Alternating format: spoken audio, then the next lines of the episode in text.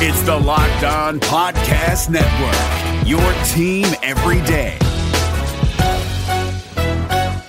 Hey guys, Gronk here, calling a 30 second hair huddle. When it comes to tackling hair loss, Hims has you covered. From clinically proven regrowth treatments to thickening shampoo and conditioner. Just go to forhims.com for a free consultation. Then a licensed medical provider can help you with your game plan. If prescribed, Hims ships directly to your door. Get your hair back in the game with Hims. Try today and get a 90 day money back guarantee at forhims.com. Just go to forhims.com slash NFL. That's forhims.com slash NFL. Restrictions apply. See website for full details and important safety information.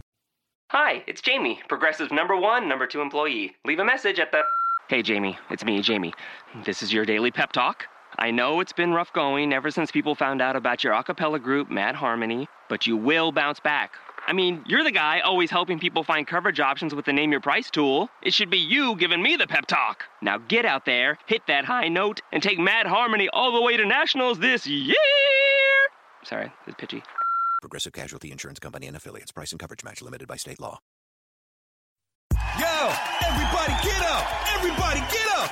Everybody needs to understand that I'm more than simply a hype man for this rap group, just like Geico is more than just a company that can save you money. Geico also has fast and friendly claim service so they can help you when you need it most. And while I do love being a hype man, I also love reading for children's audiobooks. Like Little Bo Peep, she lost the sheep and she don't know where to find them. Go! Geico. Expect great savings and a whole lot more. You are Locked On Packers, your daily Green Bay Packers podcast, part of the Locked On Podcast Network. Your team every day. R E L to be okay. It is time. It is time. I feel like we can win the table. I really do. You are Locked On Packers, part of the Locked On Podcast Network, your team every day. I'm Peter Bukowski, and I cover the Packers for SB Nation. I cover the NFL for FanRag Sports, and you can follow me on Twitter at Peter underscore Bukowski. The Packers win 35 to 14 over the Chicago Bears, and yet it doesn't feel great. And the reason it doesn't feel great is because late in the second half, with the Bears down multiple scores, and the Packers driving for another touchdown in a game that was basically over. Davante Adams was being tackled by a host of Bears defenders well short of the goal line on third and goal. And Danny Trevathan comes in late and high and puts his helmet in the ear hole of Davante Adams. It was complete garbage. Absolute Bush League trash garbage. It's the kind of dangerous play that could ruin the NFL, and I'm not joking. In a week when Boston University came out with a report saying it thought it could detect CTE in living humans at some point in the future, the near future. And in a, in a week where we were focused on all of the other ancillary pieces around the NFL, player safety remains the biggest impediment to the growth of the league. They have to suspend Danny Trevathan for this nonsense. Davante Adams had to be taken off in a stretcher. He had to go to the hospital. We're talking about someone's brain, their livelihood, their ability to have cogent thoughts to live their life. And the response from some of you has been, well, it's just football. No, it's more than that. It is his life. That is someone's son.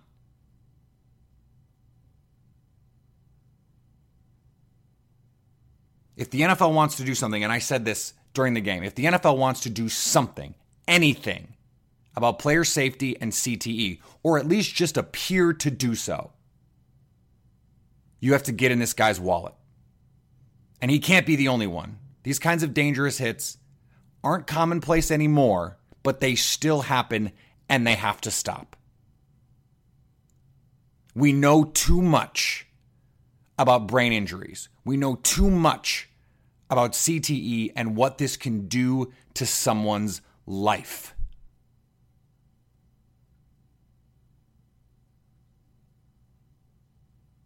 We can't accept it as fans. We can't accept it as media members. We can't accept it as a country when this is our biggest, most popular sport. This is garbage. And anyone defending the hit or the guy needs to reevaluate. I'm not saying that he's a bad person. I'm not saying he was trying to hurt Davante Adams.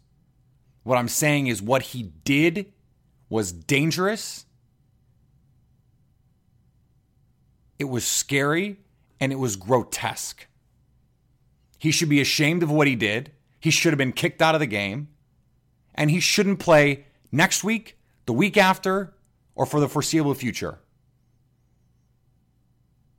It's garbage.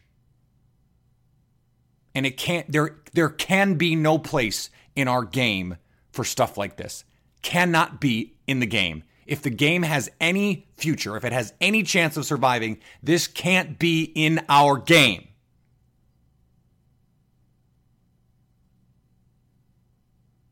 Now, I hope for everyone's sake that Davante Adams is okay. Davante's most of all for his sake.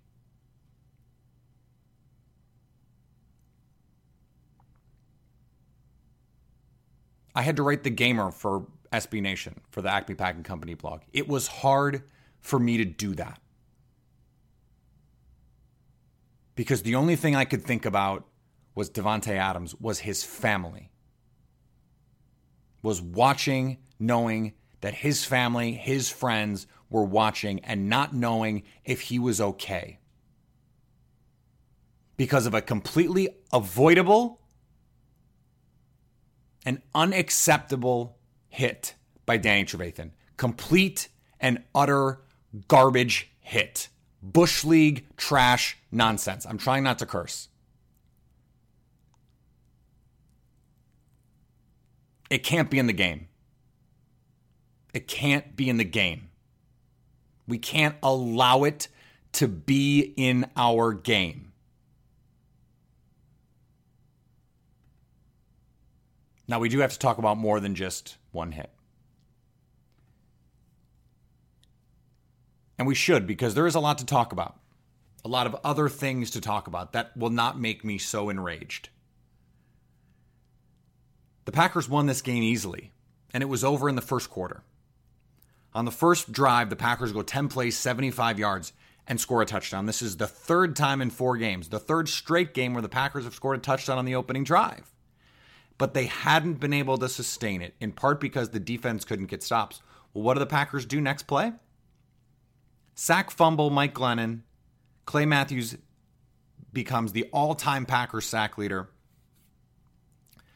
The Packers score a couple plays later, and this was beautiful. They fake the rub route. The rub route that gets called twice in Atlanta on awful calls. They fake it. The Bears defenders buy it hook, line, and sinker. They buy it. And the Packers have a wide open touchdown. Randall Cobb is by himself in the end zone. It was beautiful. And it's 14 nothing. Couple drives later, Ha Ha Clinton-Dix gets Mike Glennon, who threw two picks in this game. Packers score again. It's 21 nothing before anyone knows what's happened. Now there was a, a weird thing with the with a 47 minute rain delay, weather delay, and injuries galore. Other than just the Davante Adams hit, Ty Montgomery leaves this game. We find out he's got broken ribs. He could play in a week and a half, but given the way Aaron Jones looked, I don't see why you have to rush him back. If you're the Packers, you can treat this season like the Warriors or the Cavs in the NBA. They won a game in convincing fashion against a, a decent team, a not terrible garbage team, without their starting offensive tackles. They scored 35 points in a game without their starting offensive tackles, without their top four offensive tackles, without their starting corner, and without their best defensive player. they can afford to rest Ty Montgomery. If they lose to Dallas next week, it's not the end of the world. And Aaron Jones looked solid. They have Devante Mays, who, who will almost certainly be active next week. Now that that's two rookies, and that's all they'll have. They may or may not sign someone in the interim. But I think the the Packers would be comfortable with just Aaron Jones, Devante Mays, and Aaron Ripkowski. That's probably enough against most teams. Will it be enough against Dallas? We can talk about that next week. But Aaron Jones, 13 carries, 49 yards, and a touchdown, and he played with aggressiveness. He got downhill. He didn't always know quite where to go, but he's going there 100 miles an hour. Made a couple nice cuts. I liked what I saw. And he has versatility in the passing game that Jamaal Williams doesn't. I told you before the season, in training camp and in the exhibition season, I didn't understand, and I still don't understand, why Jamaal Williams was just the de facto number two running back. It seemed very strange to me. When Aaron Jones clearly had juice that Jamaal Williams didn't, was it just about pass protection? Was this just a reaction to the fact that Ty Montgomery was was bad in pass protection, and so they thought we have to get a running back who isn't. I watch Aaron Jones run and I watch Jamaal Williams run, and it seems clear to me Aaron Jones is is the more dynamic player. I think Mike McCarthy will have fun scheming up ways to get Aaron Jones the ball in space. The Packers offense looked much better than it did in the first half of any game this season.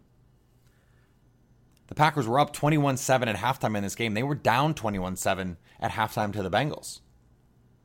They hadn't scored against Seattle. And the reasons were twofold. Number one, the offense moved the ball on the first drive. But number two, the Packers defense created turnovers, three of them in the first half. Two Glennon fumbles, although one was Glennon created, not defense created, and an interception. Against a team like the Bears that's so offensively limited to create those extra possessions to give your offense more opportunities to score, it's critical. And the Packers did it. They did everything they needed to do in this game to win and to get out of there.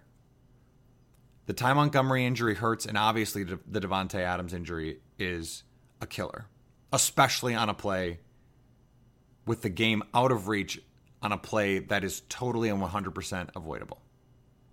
Green Bay is in good position now moving forward. Brian Bulaga and David Bakhtiari practiced two days this week, limited. You would think with a week and a half to prepare for Dallas, that would be enough time to get them somewhere near 100%. If they have their full complement of offensive linemen, Mike Daniels can come back. This is going to be a really good team. Because I think the front seven showed tonight against a team that had to run the ball and was capable of running the ball, the Steelers knew that they were going to run the ball and they couldn't stop Chicago from running it. The Packers knew the Bears were going to run the ball and they were able to stop the Bears from running it. Jordan Howard, 18 carries, 53 yards. That's 2.9 a pop. It wasn't until a couple nice runs in the second half from Benny Cunningham that those numbers even looked respectable. Tarik Cohen and Jordan Howard combined for fewer than 40 yards in the first half on 16 touches. Packers did an excellent job of forcing the Bears to, to do things they didn't want to do, which was throw the ball. And Glennon did what happens when when he has to throw the ball. He throws it to the wrong team. So this was this was an offensive game plan perfectly executed and a defense stepping up. Now this is the healthy the healthiest the defense has been since the first week given that context, those are two really impressive games from the Packers defense. That gives us a glimpse at what this team could be moving forward. We need to know the injury situations. But if Mike Daniels, David Bakhtiari, and Brian Bulaga can play against the Cowboys, why can't they beat Dallas? It's not like Dallas has looked like they did last year. They haven't. Now, again, it is hard to feel great about this win given some of the circumstances from it. But taking the Davante Adams play aside, this was easily the best the Packers have looked this year on both sides of the ball. Aaron Rodgers, 18 for 26 for 179 and four touchdowns. It's a 128 quarterback rating. It only wasn't more yards because he didn't have to take longer fields. The Packers set him up with good field position and he took advantage. Jordy Nelson's best game of the season four catches, 75 yards, two touchdowns. Randall Cobb gets into the act. Four catches, 44 yards, and a score. Four catches on four targets. I want to remind you about the Pro Football Focus giveaway that we're doing. All you have to do is go to the go to the podcast page on iTunes, leave your name, a review, and your Twitter handle. And once a week, we're going to pick someone to win a Pro Football Focus Edge subscription. That's player grades, data, snap counts, fantasy football, all sorts of information for you to use, information at your disposal. It's a $40 value. And you could have it just for putting your name in a review. It's easy. Please do it. Is democracy in danger or decline? Condoleezza Rice, William Galston, and Carlos Gutierrez and others take on this question in the fall edition of The Catalyst, a journal of ideas from the Bush Institute. Surveys show Americans place less trust in institutions like the media and business. Others contend America has faced far more challenging periods and emerged strong. Leading policymakers, Bush Institute experts, and respected journalists take on this debate. Read about it at bushcenter.org/catalyst. Catalyst. Something you may not have noticed watching the game. Damarious Randall got the hook. After he gave up the late touchdown in the first half to Kendall Wright, where he let Kendall Wright just run straight up away from him, Josh Hawkins played almost the entire second half opposite Kevin King and played well.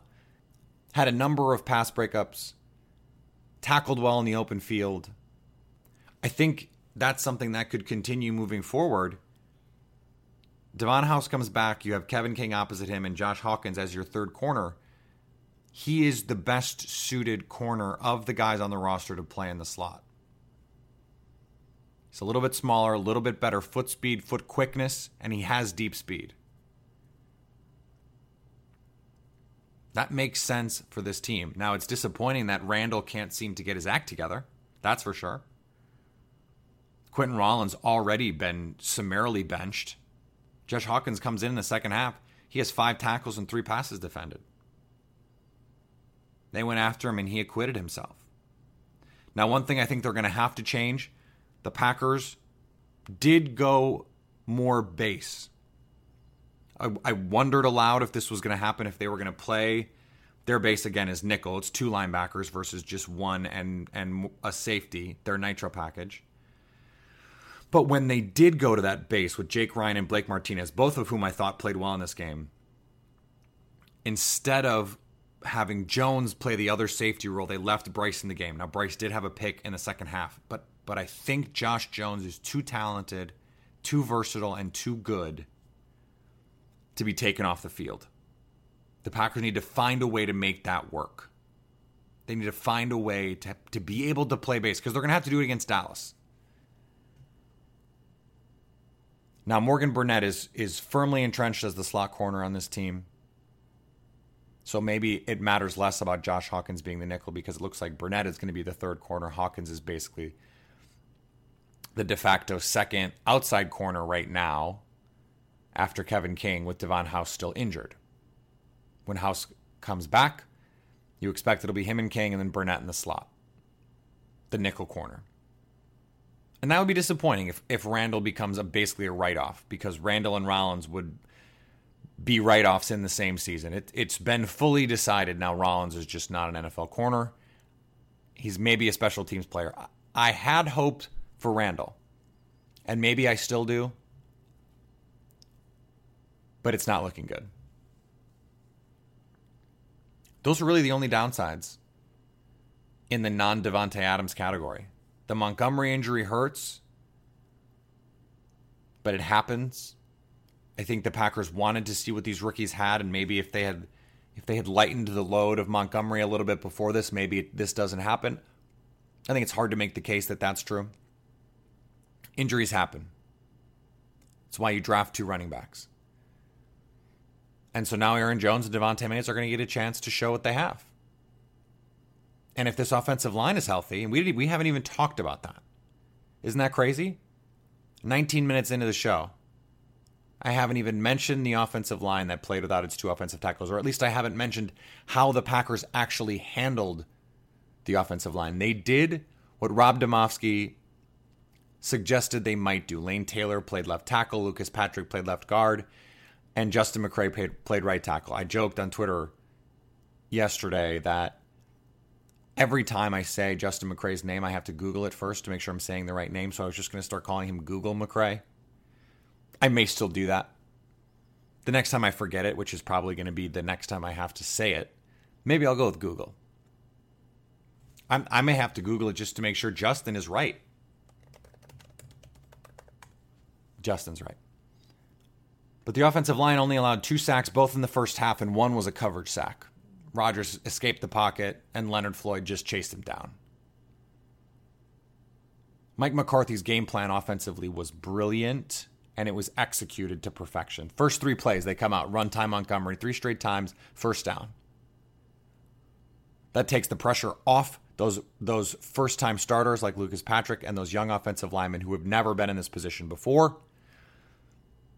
It makes everything so much easier and it makes the defense worry about the run game. They got a 26 yarder on on third and one to Martellus Bennett off play action because the run game had worked. Inexperienced offensive linemen, the best way to get them going is to get them into the game with some run blocking. It is much easier to be aggressive than receptive for an offensive lineman. They want to run block, they want to move people, they want to road grade. So let them do it. And McCarthy did it. They used a lot of two tight ends, but they did go empty. They went four wide receivers. And the great thing about this offense is Geronimo Allison, who has a great game last week, does nothing this week. It doesn't matter because they have Jordy Nelson, because they have Randall Cobb. They have other guys. And maybe next week they need Trevor Davis to play. If Davante Adams, it can't go. And I don't think we should hold our collective breath on that. I hope he's okay. That's what I hope for. There will be a show Monday. It won't be a, a recap show, obviously, but I'm sure we'll have plenty to talk about. Maybe I'll have cooled down by then when it comes to the Danny Trevathan hit. Probably not. I couldn't even I couldn't even tweet during the game. Packers on the on the next play after the penalty was enforced, they they threw a beautiful touchdown pass to Jordy Nelson, and I was just too too upset. I was too mad about what had happened. It's just it was garbage. And I, I can think of other words for it, but I can't say them on this podcast. This is our fifth Locked On Packers of the week. It's a long week, but we made it. We're going to be back on Monday for more. Enjoy the games this weekend. And as always, stay locked on Packers.